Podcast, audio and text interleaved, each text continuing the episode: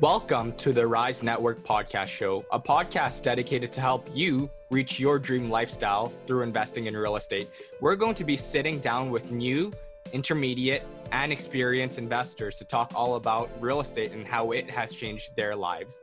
If you're looking to scale your portfolio or even just get into real estate investing, you're in the right place. Make sure to tune in.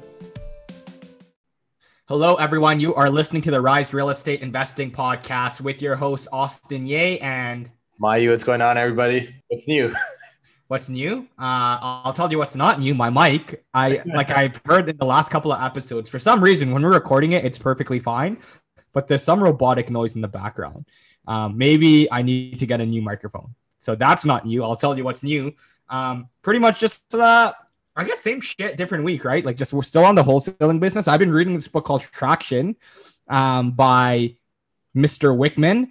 Um, it's Traction, Get a Grip on Your Business. And it's all about entrepreneurship and how he created a system called the EOS system and implemented it in several small businesses and even large businesses across North America and the world, and how implementing those business practices have helped these business scale up and also help the leaders of these businesses um, get more time back in their life, which is really what we both need a lot of time back in our life yeah. because there's no time. I think I started listening. I, I listened to the audio audiobook of Traction. I feel like you have to be at the right point in your business to like really grasp a lot from it. I don't know. Maybe that's just like how I took it. No, so it, like I, I I skimmed through the book before and I didn't get value out of it because you only get value when you read a couple pages, then actually do the work because it's like homework. Like it's it's yeah. after every chapter they tell you exactly what to do, and you got to do it while you're reading it. Otherwise, you're not going to remember anything. Like for at the first couple of chapters we're saying the importance of a vision mission statement really no one gives a shit about that stuff if you read it and then just go through the entire book you're not going to go back and create visions mission statements so as you read the importance of it you got to sit down read the key principles and how to create a good mission statement and then go ahead and, and implement it asap right yeah, yeah, for sure, man. I feel like that's a lot of books. Um, I'm reading the E Myth right now. It's Corey's book club, um, the book of the month, I guess you call it.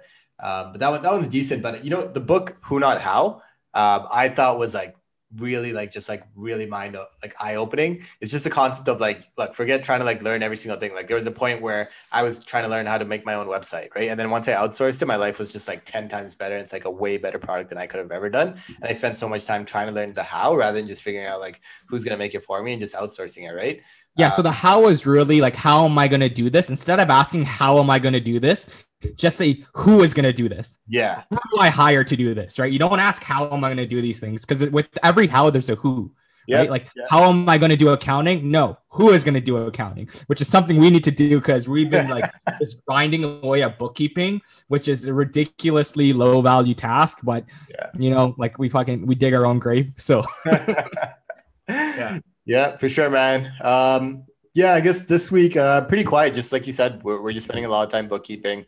Um, I do think there, like the market's obviously like super hot. Um, everyone knows that it's still a very strong like sellers market, but I think a lot of people have just taken the foot off the like the, the gas pedal, right? And they're just like, you know what, like they're burnt out, they're tired, they're not really looking. But I think when you start looking at the market again within certain pockets, like some markets, there are like low hanging fruit like opportunities, right? It's just about like getting back in touch with the markets and like I don't know, like I think a lot of people flocked away from Windsor. Um, and you and I are both seeing like some opportunity plays in Windsor, right? Um, I think it's all across the board. Yeah. Like in yeah. Toronto, like for these suburban houses, what was once having 20, 30 walkthroughs is now struggling to even hit double t- digits, like 10 walkthroughs, right? Not for all properties, but, but I've heard from a fair amount of agents that that is the case. So things yeah. are slowing, slowing down um, more supplies hitting the market, but also like we just never know because now it's going to head over to the spring market. Like shit changes so quickly. Like just yeah. it's weird. Like there's no slow. There's no um kind of easing into the slowdown or easing into price increase. It just hit one way or the other, just like overnight. So. Um, yeah, I mean, we're keeping an eye out for opportunities, but we haven't pulled the trigger on anything just yet because um, sellers obviously are not willing to part with anything at a discount because it's still still a good market. Um, but just hoping things change a bit so we can start buying. Yeah, I think th- I think this week's episode with Quentin is perfectly timed for it. But I guess fair disclosure to everyone else and to Quentin, we did record this episode back in January, so it's a little bit dated now. But we were just like all over the place with that. We recorded a bunch of episodes and we uh, took our sweet old time to release them. But uh, this episode with Quentin, I think we talk a lot about the market and, and different like intricacies in it and you know different strategies that people are doing in Quentin's own journey. So I think it's a great episode. Uh, yeah, and for those who don't know who Quentin is, full name Quentin D'Souza. Uh, he's an OG real estate investor, um, super successful. Uh, he's, I would say, one of the pioneers of Canadian real estate investing um, not like the first person who did it, but really started pushing it out to average everyday individuals to, to start investing as well. He's had a couple of books he published under his belt, which ended up being like they're pretty much Canadian real estate classics. And he has his most recent book, The Action Takers Real Estate Investing Planner. Um, Quentin is is huge in the education system, so he took all the principles he learned there, and he kind of created a system and a planner to help people keep accountable towards their goals in real estate investing. Um, yeah, so this episode is phenomenal. We talk about so many different topics. Instead of summarizing it, because again, we, we jumped through so many topics, why don't you guys give this one a listen um, from one of the greatest in Canadian real estate? Um, you're going to enjoy this episode. Hello, everyone. We are joined with our very, very special guest, Quentin D'Souza. Quentin, how are you today? Well, I'm doing well. Thanks for inviting me. How's how's the spice level? Quentin was just finishing up kimchi spicy soup. I see a bit of sweat on there. Get him yeah. amped up. oh yeah, I love the spice. So a little bit uh, at lunch really gets me going. So I, I love to have one of those. Love it, love it. Yeah. So for so Quentin, for anyone that doesn't know you, uh, we generally just like to ask our guests give um, a high level like background on themselves and like their story. Yeah, sure. So I started uh, investing in real estate in 2004 uh, while I was a teacher in the Toronto uh, Toronto School Board, and um, got. Um, uh, I was doing a whole bunch of other things at the time. I was investing in stocks. I was doing um, uh, working on websites, uh, you know, and just different types of things. And I found that real estate was the the the business that uh, did the best for me over the first few years of doing it. And um, it has uh, consistently been a great real estate, like a great asset class for me, real estate. And um, I uh, just continued with it. Probably back in 2008, I would say, is where I really started to get into it. I was buying um, four four properties a year at that time and continued to scale. Sometimes I would buy like, um, you know, uh, six or seven properties. I, um, you know, I flipped a bunch of properties, like 12 in, in one year uh, when I quit my job in 2014 uh, as, a, as a teacher. And, um, and I, I don't know, when I quit my job, the first month in July, I made more money on one flip than my whole year of teaching and I was like, oh man, I should have done this earlier, right? And um, the thing is, I had already built a portfolio of properties that time, and I could have probably left a year or two earlier, but I was really conservative. I have um, a young family, or I had a young family. Now my kids are like 16 and 13, but um, and I was a little scared about doing it, I think, and uh, I just you know sometimes you just got to jump and, and and do it. But 2014 i did. Uh, i started flipping properties. I've um, you know i've written uh, four books now. Uh, you can get them on amazon if you're interested but uh, yeah i've written four books and you know continue to invest in real estate. Last year i bought a um, number of apartment buildings uh, an 11 unit 9 unit um, and a 23 unit apartment building I also bought a two unit duplex conversion uh, right at the height of COVID when everybody was scared. mm-hmm. April bought it for 500 in Bowmanville. It's probably worth like 725, 750 now. Damn, that's some juicy appreciation. yeah, yeah. well, Love it. Yeah. yeah. So, you know, uh, short and long of it, man, I have uh, about 34 million in assets under management in Canada and the US. Um, have multiple streams of income uh, invest in businesses now. Um, you know, have my, have a have a couple of small businesses, and you know, just um, enjoying what I do. Real estate is still the backbone of all of that, and um, I really I really think that everybody should own uh, investment real estate as a way for them to gain financial freedom, add to their net worth.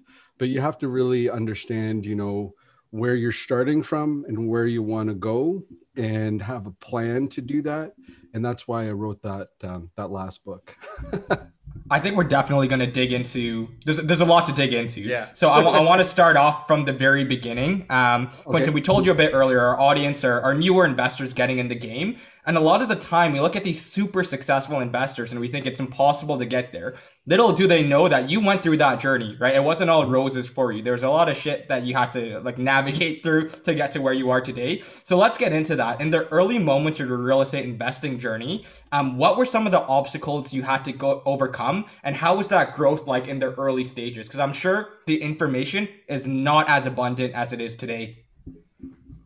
Yeah, yeah, for sure. There is a lot more information out there, um, you know, with regards to how to do things. But um, I, I was, uh, I was doing uh, in 2008. I was buying properties that needed work. I was uh, fixing them, and then uh, I was refinancing them in order to to push the value up and then and holding them to rent and my, my key was to to basically um, get that uh, the value of the property cash flowing at the after repair value. Uh, now everybody calls it uh, the brrr okay? But yeah yeah sure. but this the strategy has existed for decades so it's not that it hasn't it's just another acronym. Uh, you know we have a book uh, i wrote it with two friends of mine uh, the ultimate wealth strategy that's on the strategy on that process but that's how i kind of started. And the reason why it made sense for me to do and it still makes sense today for anybody to do is that you're able to leverage the refinance as long as it cash flows and you've got a good you know pocket on the after repair value you can really leverage the amount of funds that you put into a property and, and that helped a ton for me to get started also you know extending like getting lines of credit.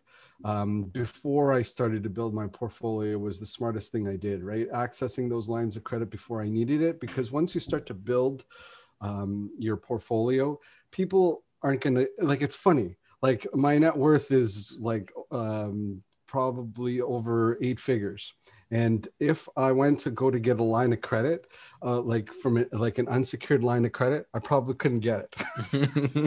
it's what's funny is I just recently applied for every bank for a line of credit all of them have turned me down except for one except for one. Yeah so once you and that's like that's something that if you were to have done that before you built your portfolio then usually they don't take it away from you right? The only one that i know that's kind of done that in the past is uh, rbc but as long as you're using it or utilizing a piece of it then then you're okay. But um you know so those things even today you could still do that and still succeed. And and so i had actually um uh, I don't know, like if I was psychic or something, but I, I was like, oh, I better get these lines of credit now while they're giving it to me. so I was able to get like, um, you know, a hundred thousand dollar line of credit unsecured. And I was like, wow, this is awesome. Right. And then, uh, so I was able to leverage that uh, using, um, the um, buy, fix, refinance, rent, or B, BRRR, whatever you want to call it. Okay, um, you're you're able. I was able to do that, leverage it, and then I I supercharged the process by adding uh, joint venture partners into the mix. So I think probably about 2009, 2010, I started to take on joint venture partners. Um, you know, doing various strategies and you know, I did like I did rent owns, I did like uh, wholesale deals, I, like just just like everything, and um, you know, just uh, I experimented with things that I wanted, but I always had the buy and holds in there. Everything flowed back into the buy and holds.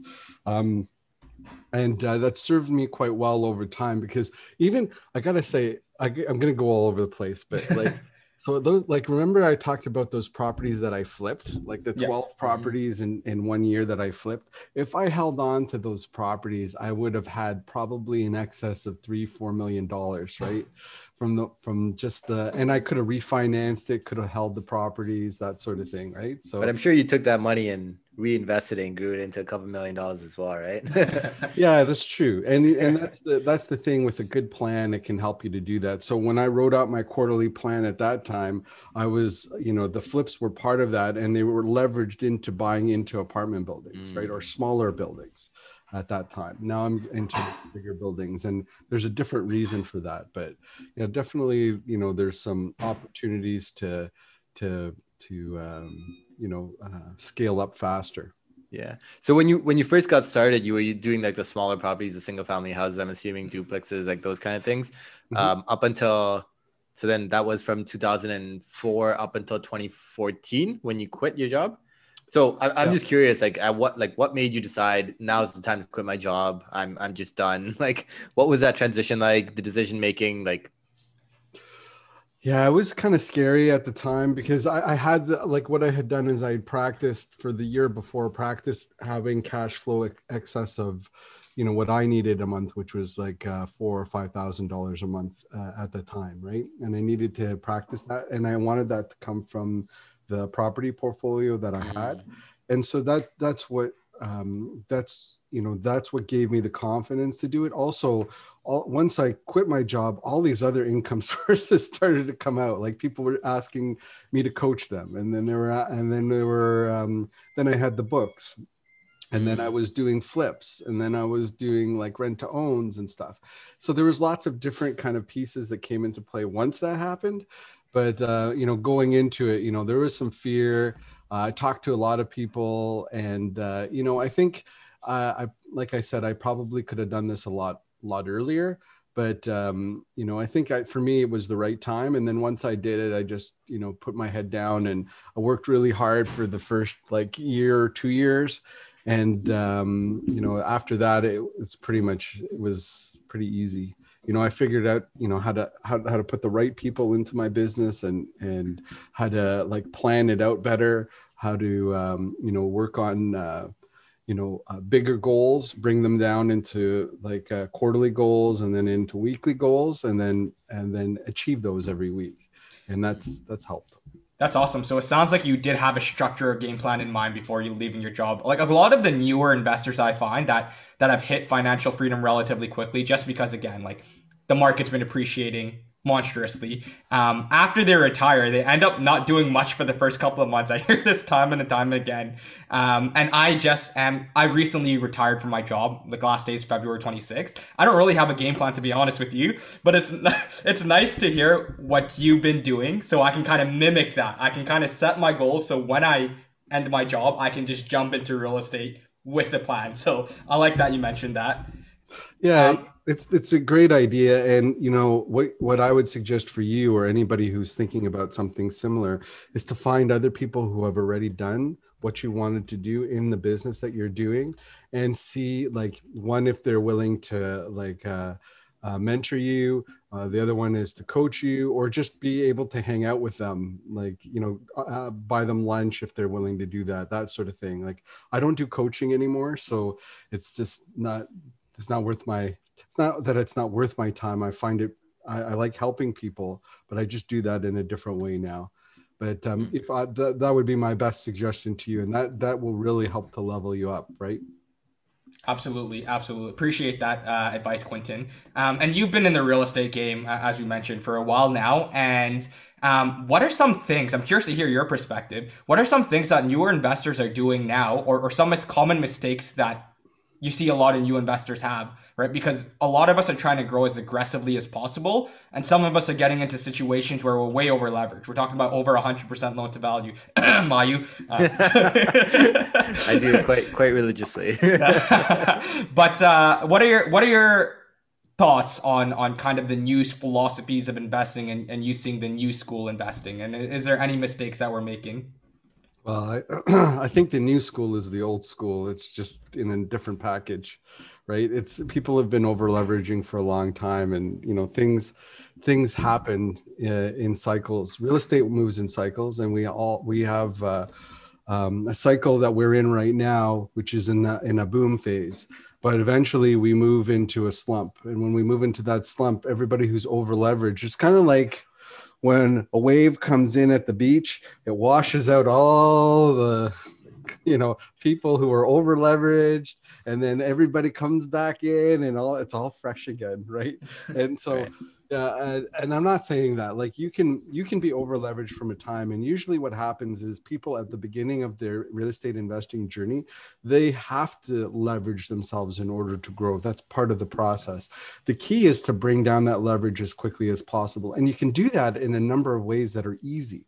So instead of see some people think that they all they they they just have to do it themselves right and they over leverage themselves because they feel they have to do it themselves.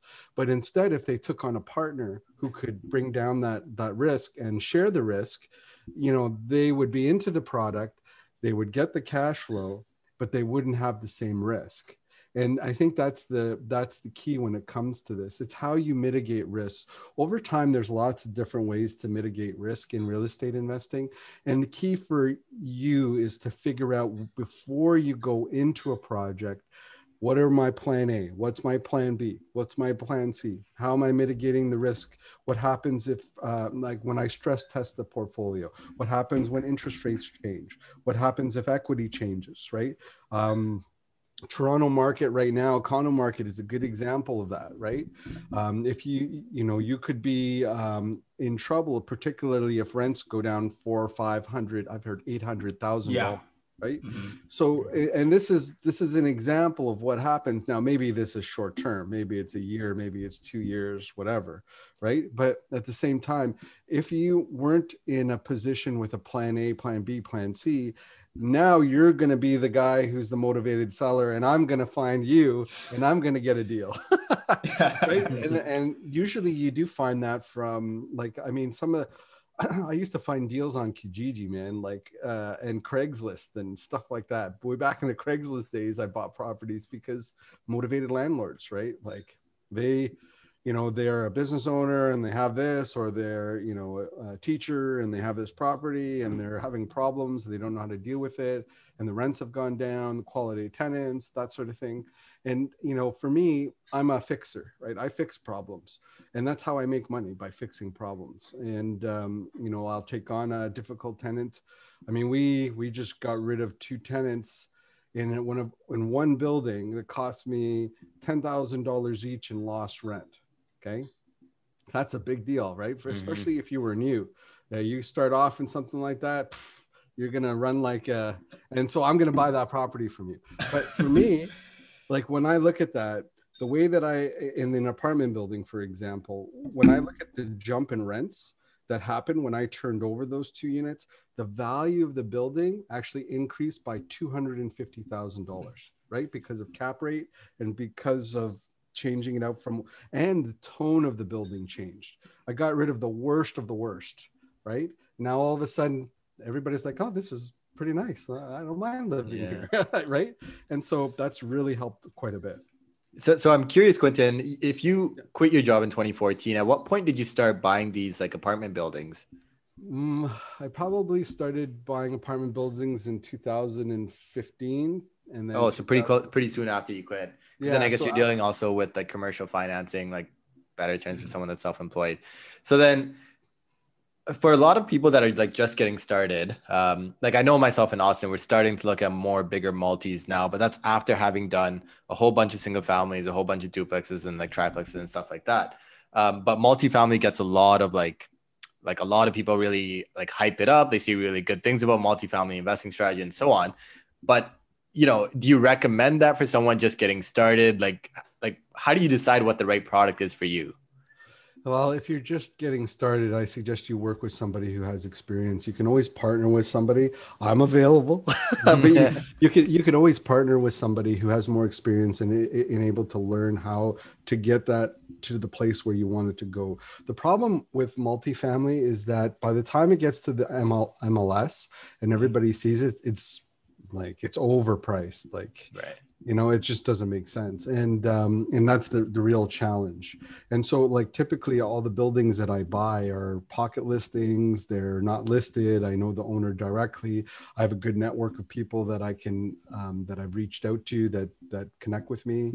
I, have marketed privately to them whatever it is right?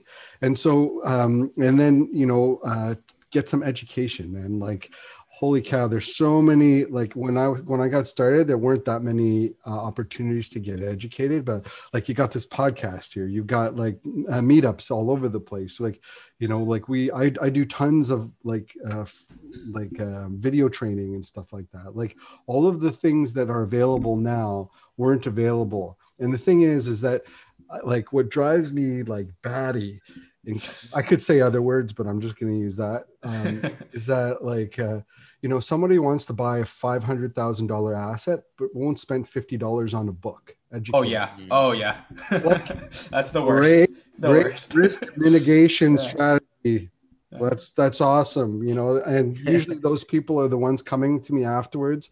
Quentin, I've you know I bought this a million dollar property in Markham and you know it's i losing a thousand dollars a month and you know it hasn't appreciated and this is a true story. You know, now what do i do? Well you know what? You could have spent a little bit more time educating yourself and now understand you know what the end value is what your rents are and how you can create cash flow. And you can create cash flow in lots of markets even toronto. Mm-hmm. okay?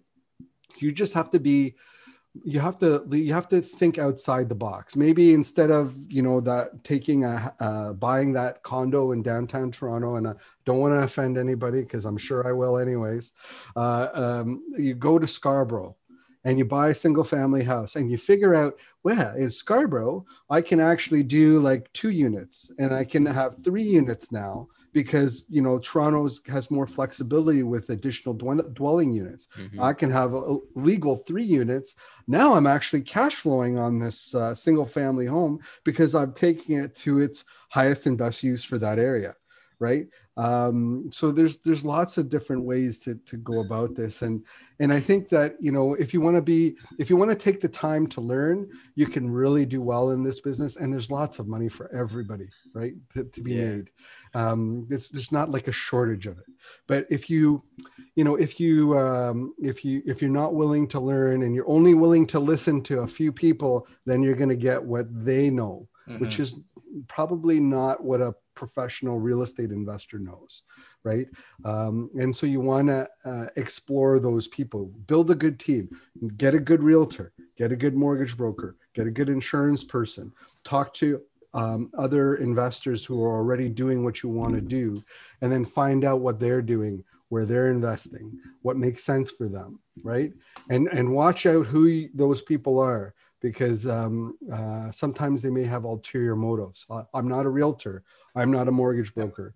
Uh, I don't really care whether you buy, like, honestly, it's not going to affect my pocketbook whether you buy real estate or not. I don't care. I'm telling you that it's done well for me.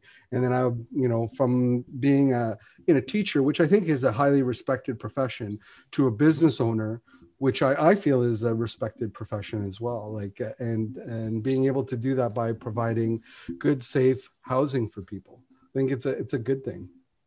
Yeah i think i think you it's perfect the way you phrased it right? Like a lot of people are not willing to spend $50 on educating themselves. Yet when they go to university go to college they you know you're spending 200 bucks on a textbook on a textbook not even the course yeah. right?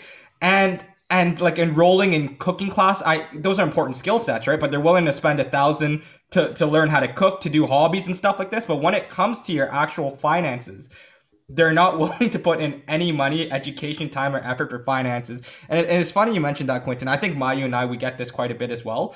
People reach out to us say hey can you analyze this deal?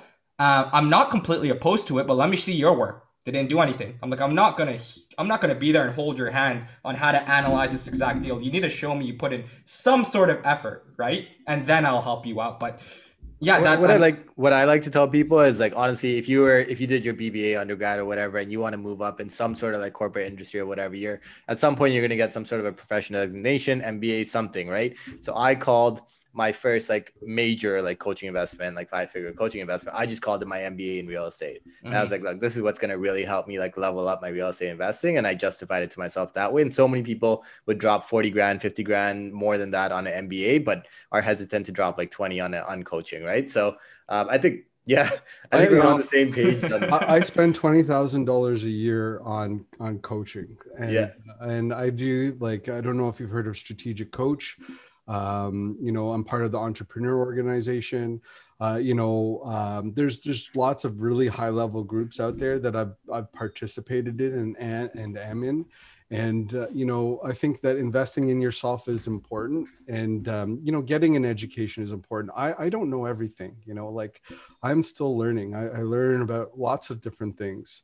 And um, you know I, I i do like to share my knowledge and that's why i write books and that's why i have the like uh, Durham REI, right? Like that's why I do that because I I still have that teacher in me, right? And you know the the book was like um, the last book that I that I wrote was really to because I'm not coaching anymore. I wanted to give the framework that I used for coaching out to the world basically. And um, and so that's what i did. Like the first half of the book is actually a book. It's about 100 pages. The last half of the book is like a planning guide. So it gives you like it breaks down um, goals so that you can do quarterly goals uh, wealth tracking know where you are in your phase of real estate investing uh, you know overall um, you know what areas you need to work on. And then from um, um, every week you work on goals that help you achieve your quarterly goals. And so that i mean and that was the framework that i used when i was working with um, uh, real estate investors. And i've had lots of success. Like uh, my um, I, oh man i think of so many people that have done so well. And um, you know what? Uh, it, actually recently too too recently uh, paul um, uh, paul panus who who's left his job as a teacher. Right? Congratulations, you know, Paul. and uh, you know, and and he's doing flips and is doing you know that uh, um, uh, buying holds and taking on partners, and then uh, uh, Callie uh, Bra- Brathwaite um, same thing. Steam fitter made 120k a year, and you know he's able to focus on his real estate investing, and that's just in the last couple months. But again, I'm not doing that anymore. oh damn! You're just uh, no, like no, dangling the carrot. No, I know, sorry. but, uh, yeah. Yeah. so, what was the name of the book, Quentin? Yeah. If you don't mind. Oh, sorry. Yeah, it's the uh, uh action action takers uh, action takers real estate investing planner right and then so like um inside inside it oh i don't know if we're doing like video stuff but but inside this might it, make it to youtube but yeah, yeah. So there's like you can see that the first half of the book is the the um like explaining how to use the planner and yeah. then the last half is the like the quarterly wow. plans and then uh, weekly plans like how to how to do that and how to plan out your week as a real estate investor because uh, it's not the same as other businesses. So when i when i was working with coaching clients every week i would have them focus on okay what are you doing for finding properties? What are you doing for funding properties? What are you doing for financing properties? Those three f's are really important every week for real estate investors to do. And um, if you're not doing that each week you're not going to um, accelerate your real estate investing business. You know, um, another thing is I, I have this um, uh, eat the frog type of uh, concept, right? I, am sure you've heard that before, mm-hmm. um, and it, it really it's the it's the same concept. Do the hardest thing at the beginning of the week, and it should be something that makes you uncomfortable. And I like even on my, I have a weekly plan here that I do and um, the one of the um, one of my the challenging tasks for me this week was I needed to talk to a neighbor that I wanted to, to buy their property from them, who's not selling, right, and who's like because uh, I could do a land development deal. Uh, on that particular land, and and so what did I do? I had that for Monday at you know 9 a.m you know this is the task that we're that i'm going to be doing this week right? And every week i do a task like that. So you know what what that does it gives me like it makes every other task easier to do the next time because i've got that mindset you know this is i gotta do it gotta do it.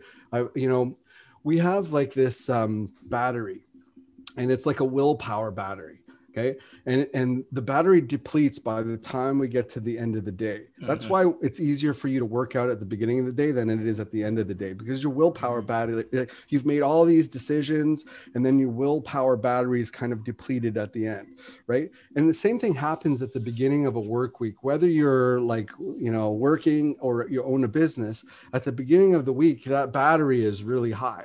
And so if you can get that hard task done at the beginning makes it so much easier than and you know people put off put off put off till the end of the week never get never gets done right? And so this is like the and that's why like you know when i was working with my coaching clients I, I- I would push them to do it the hardest task at the beginning of the week to get it done. And then they can move on to doing you know the other tasks that they have that brings them closer to their quarterly goal which takes them to their 10 year goal and you know how they how they decide to plan their life right like people should be doing like vision boards or letters to themselves or like you know what what my life looks like 20 years from now right? Because once you've written that down and have that vision and you know put it somewhere you are naturally going to be going towards that because your quarterly goals are going to I, don't do yearly goals by the way. I only do quarterly goals because people who do yearly goals what do they do? January they write down their goals and then they look at it back in december and go oh man. Those That's are my so goals right? So Yeah. you know that's why i only do quarterly goals right? So you focus on what i'm going to do this next 90 days and then at the the next quarter i write down my next quarterly goals and do the same thing. And i, I do exactly what i have in the book like uh, you know quarterly goals weekly goals um, and get and and that's how i progress and have progressed. So and, scaled up my business over the the time and you know uh, i think that i, I don't want to I don't want that to disappear. I want other people to get that, and that's why I, I put it together in the book. Love it. So for those who are not looking at the video version, I don't even know if my we're gonna probably put a video version, right? Yeah, we, We'll yeah. discuss it. we haven't done it before, but we, we uh, can We- start we- now. We've been know? talking about doing it for a while now. Yeah. Just never do it. but but for those who are not watching the video version, as you're flipping through the book, I'm very impressed. So I've never I've read Yeah. multiple real estate books. I've never read one where you have content then then homework, like literally kind of like a curriculum. It's a- it's a curriculum. yeah. Yeah, it's it's yeah. So it's You have a few books that have like a few pages where you can like write things in, but this is like legitimately like a good chunk of pages it's a work that you can use workbook. as like yeah. a planner for the rest of the year or something. Yeah. That's right for the Um, whole year. That's what, yeah. what the idea is behind it, and and the, the idea is that you you you open it, you crack it open, and you put it flat on your desk, and you look at it every day, right? That that's the idea behind it. And uh, I don't know if like some people might recognize it. it's like it reminds me of the old school phonics books, right? like it's like an old school phonics books. Myself Uh, and Austin probably had no idea what that is. yeah, I know, I know. That's okay. That's the teacher thing again. But And- I am I'm looking at your book right now on Amazon, and I'm most likely going to be ordering it right now. So Is- that is is, that- a great book. Is that the best site to get it from? From Amazon? Uh, yeah, there's uh, you can actually go to uh, Action Taker, uh, Action Taker Real Estate uh, Planner.com. Be in the show notes, by the way, guys. Yeah, and then uh, what I did was I wanted to make sure that anybody who's listening to the podcast gets a special discount. So if you if you actually buy like the the goal achievement package up there, it's like ten dollars off with the code uh, Rise. So I thought that Hey, was- we got our own code. yeah, got your own code, man. Love it. Thank, thank you, Quentin. Yeah, Um, no problem. I, I also wanted to dig into Durham REI a bit. So you mentioned that you had a, a ton of experience coaching, whether that be organizing a meetup, whether that be one-on-one coaching, group coaching. Um, so you've seen a lot of people in the real estate industry, and I was wondering, and we touched on this a bit, but um, are there any particular skill sets, personalities, um, attitudes that make a successful investor successful? Because you've seen people with zero properties or one or two properties blow up, scale up the portfolio, able to retire from their job. What have you noticed as the commonalities between these people? Okay, so uh, one is that they're a relationship builder. They're somebody who actually focuses on how to build a relationship with people. Um, I, you would have thought I was going to say like finding deals or stuff like that. No, no, Yeah. no. It's being a relationship builder. Um, that like um, real estate is not bricks and mortar. Real estate is people, and the more and deeper relationships you have, and the uh, the strength of those relationships will carry you through the ups and downs. Second one is doing what you say. I do what I say. And if anybody like knows me, when we do a deal, when we do anything, raise money, I'm gonna like uh, partner, whatever it is.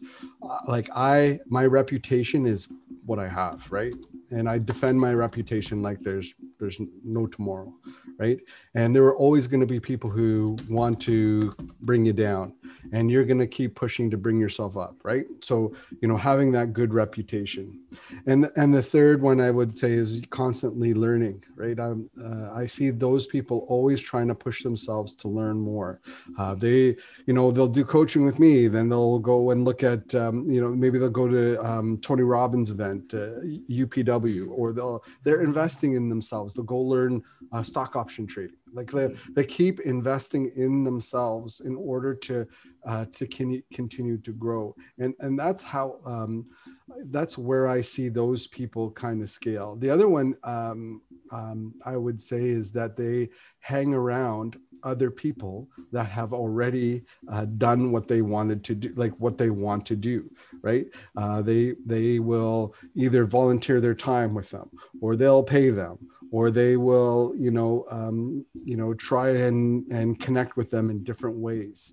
Uh, offer them uh, opportunity, you know, something that keeps them connected together. How can I help you? Right. That's that's the type of um, thing that I've seen from those people, and um, you know uh, and you see really like amazing successes in people right? There's lots of good examples in ontario and i really feel that anybody can do it. It's not like i'm not special. Like dude i'm not special. I'm just a, like a guy i'm just a teacher man. Like i'm just like everybody else right? I'm not like this special person. But um, but the thing is like you know i continue to learn and grow I continue to develop relationships, right? I uh, and I do what I say I'm going to do. Like I I reached out because I know Austin right? And i've connected with austin and i met austin. He came out to durham rei right? Like like i've like these relationships i i build. And um and that's and that's that's part of like what i do right? And it's also how i have such a large network of people that i can reach out to. And and you know hopefully may like one day i'm gonna die. I i know i'm gonna die.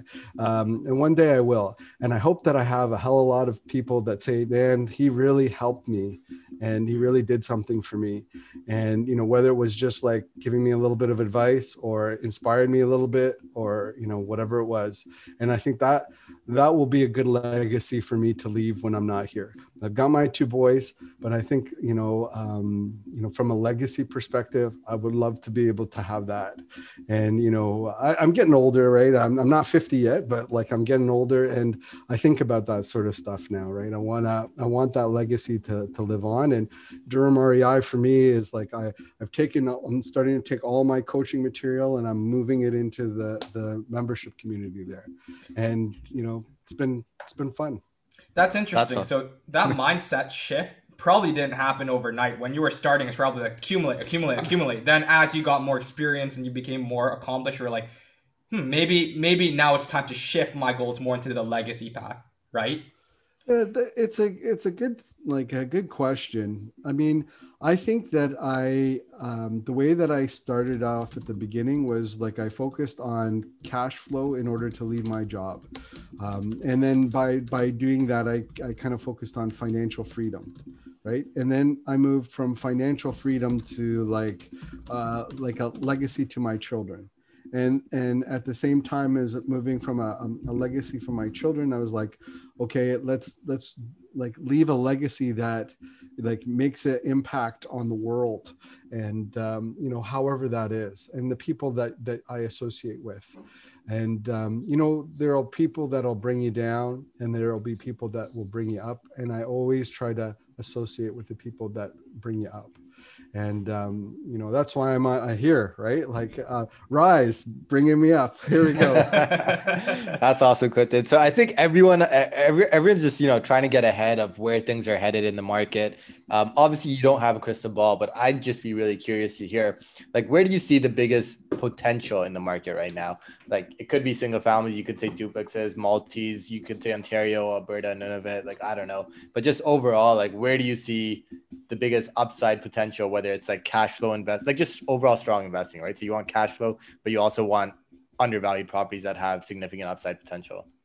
You know, I think there are a lot of great markets. I think you got to be careful that you don't get into too small of a market. I think people are like dying for cash flow and they're getting into these really, really small markets that are affected by like one employer and that one employer changes and all of a sudden that the town is done right? And that that's problematic. The other one is like you know really small northern communities like uh, provinces where they they see like cash on cash numbers. It's like oh this is amazing right? Yeah, but then, i was joking about none of it. Like i was not yeah. but i mean like the, the, they're they're that's happening a lot right? And i think the the key um you know for like i can't tell what the future is but i can tell you in uh, April 2020, they started to do quantitative easing in Canada. We have never done that. We didn't do that in 2008. We're doing it now. The base money supply is increasing at a staggering rate. That, that base money supply is, is huge.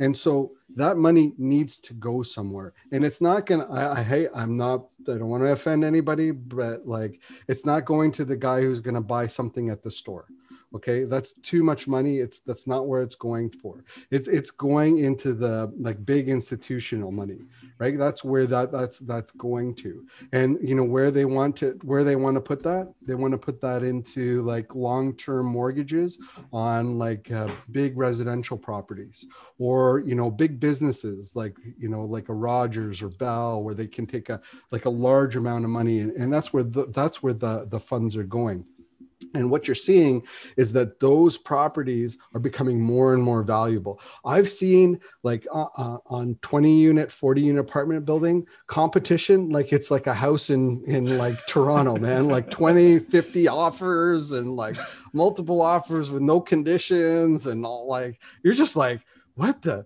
what happened? Like everything's kind of, but you know what? I think like, like opportunities. I, I think that if you ever wanted to buy uh, condo in downtown Toronto, and, eh, like just for yourself, you probably should buy it now.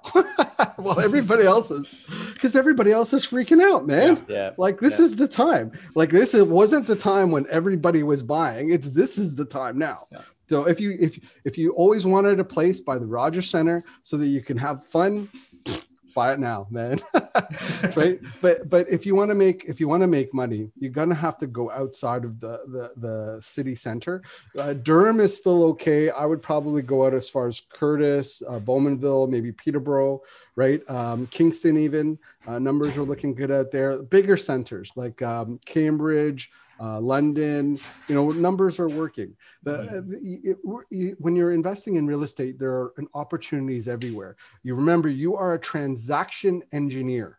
Okay, be a transaction engineer. Figure out how to make the numbers work for you, and so that you can create cash flow and get appreciation. Uh, um, you have to have a mindset of and, not or. Okay.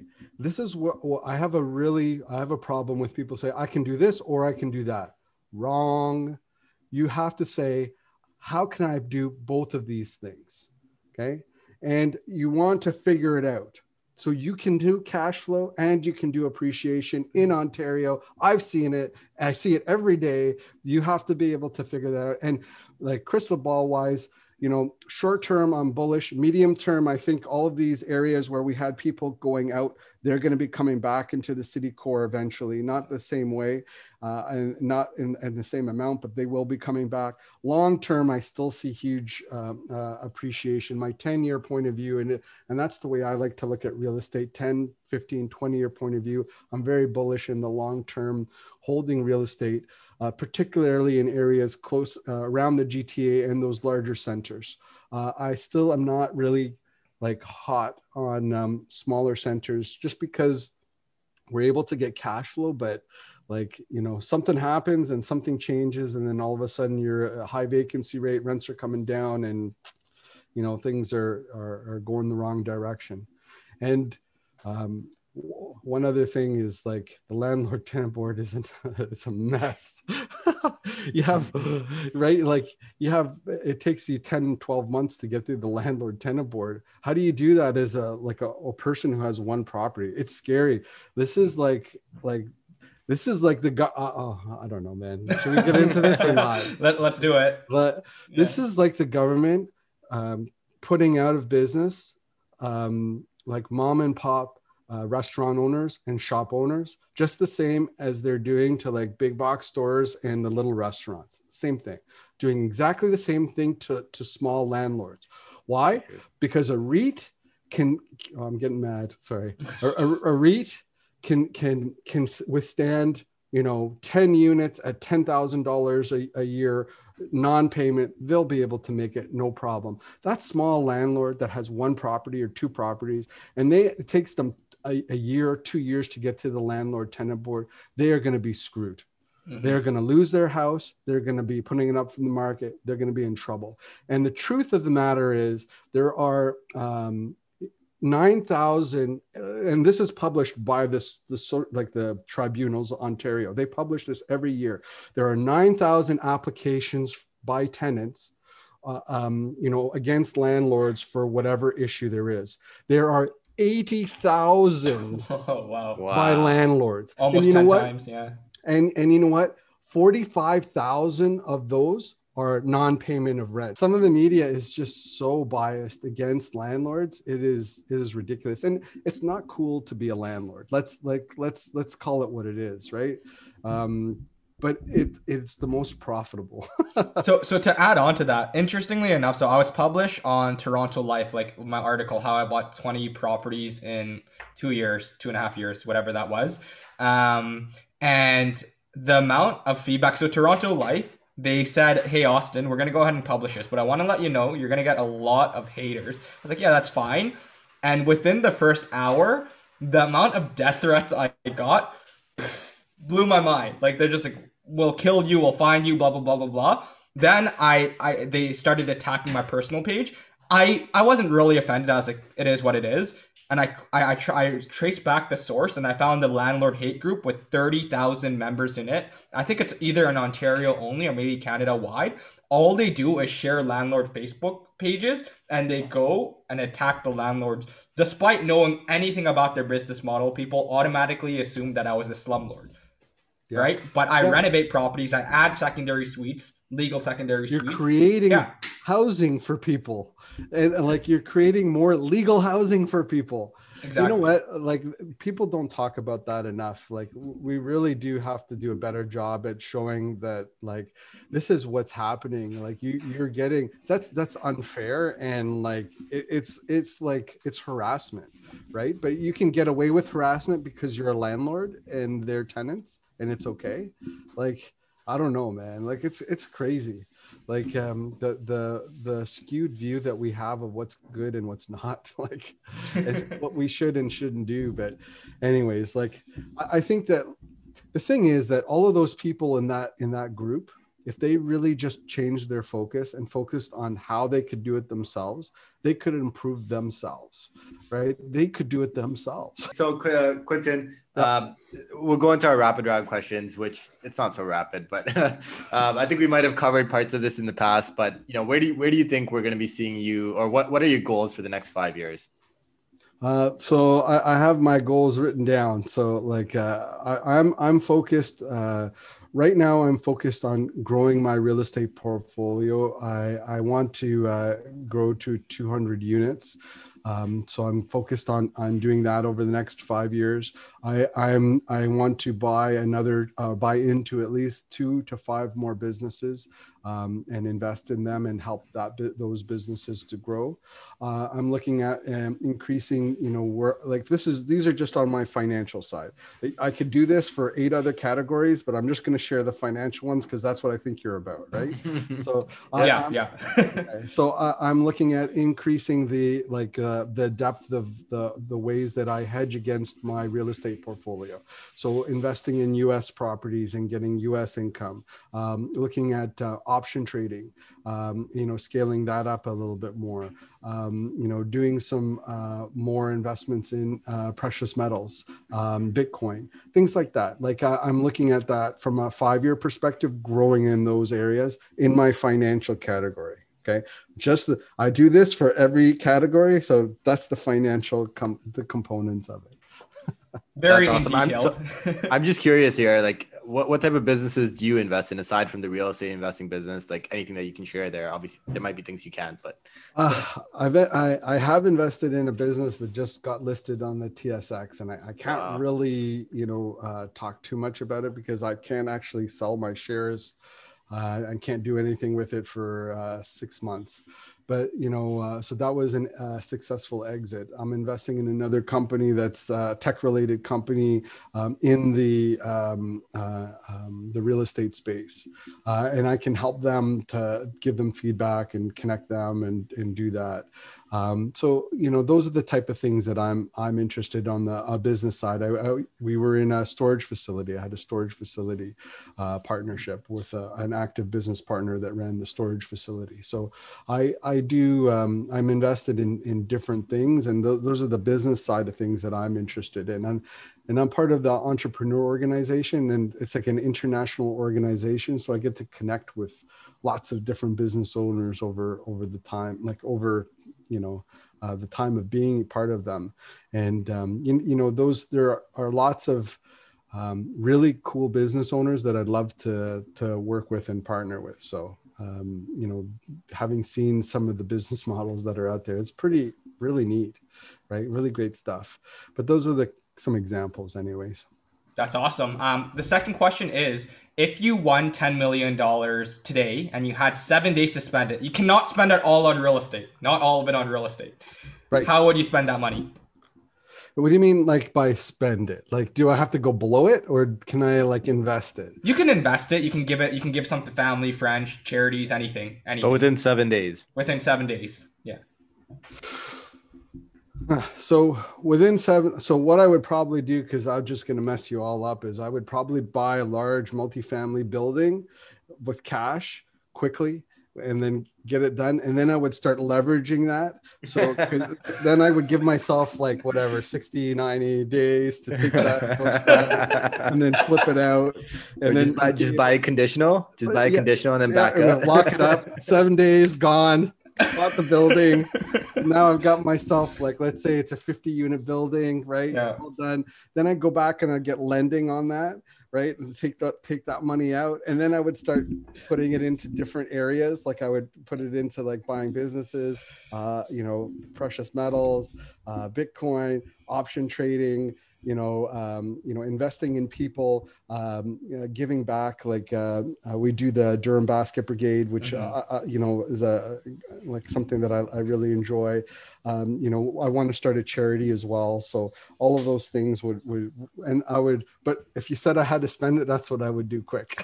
We have to add caveat to this question. Yeah, right? yeah Quentin just found another loophole. you just found a loophole. yeah. That's what I do, man. I'm creative. I always you give me something I didn't even know the question. I could yeah. come up with.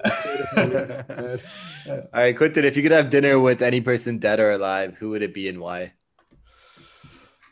Ooh, who would I have dinner with? You know what? Uh, Dan Sullivan from uh, Strategic Coach.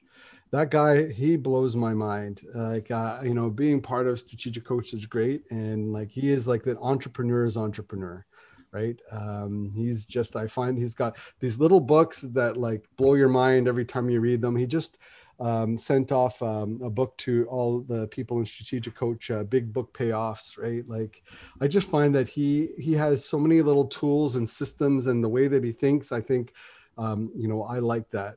Um, so definitely uh, uh, dan sullivan from strategic coach would be the person that i would want to to sit down with at lunch and just absorb like you know just like be there and absorb his presence is, is cool right? Uh, you know this this is kind of the thing that that i would um that i'd love to do. That's awesome quentin. Thank you so much for jumping on today. It was a pleasure having you on, and you dropped so many golden nuggets. I'm sure our audience got a ton of value from it. If people want to, it's hard nowadays to reach out to you. I'm sure you're very busy, but if people want to get involved in what you're up to, follow your journey, or get connected with you some way or another, how could they do so? So um, basically, the the best way is uh, oh, I'm trying to promote my Instagram thing because. Because Austin is just way better than me. So, so it's a QMan REI, QMan REI on Instagram. Um, also, you can reach out to uh, uh, me uh, at uh, we have a phone number at Durham REI. It's a one eight seven seven three five eight three seven three four, or um, uh, check us out at uh, durhamrei.ca. uh, that's a easy way to do it. And we have um, members from everywhere, so it doesn't mean that we're just in Durham. I have to qualify that sometimes. Yeah, yeah, I remember those events. You would give an award to who's the furthest person who commuted over, and you have people five, six hours away commuting over to the event. Yeah, Windsor, Ottawa, Kingston. We have the Kingston crew. They come out every meeting and they yeah. travel two and a half hours, like for an evening meeting, and you know they're just uh, great people for sure. That's awesome. And and quickly, that book. If someone wants to get a hold of it, the Action Takers Real Estate Investing Planner. Um, just one more time, how could they do so? Yeah, the, the best way to, to get it is to go to uh, actiontakerrealestateplanner.com and uh, use the code uh, RISE there for uh, uh, $10 off that uh, book package. Awesome. And those will all be in the show notes, guys. So if you guys didn't quite catch that, you can check it in the description. Again, Quentin, thank you so much for jumping on. Um, everyone, make sure to like, subscribe, comment, do whatever you can to support this podcast. Gets great guests out like Quentin. Um, and until next time, invest smarter and live better.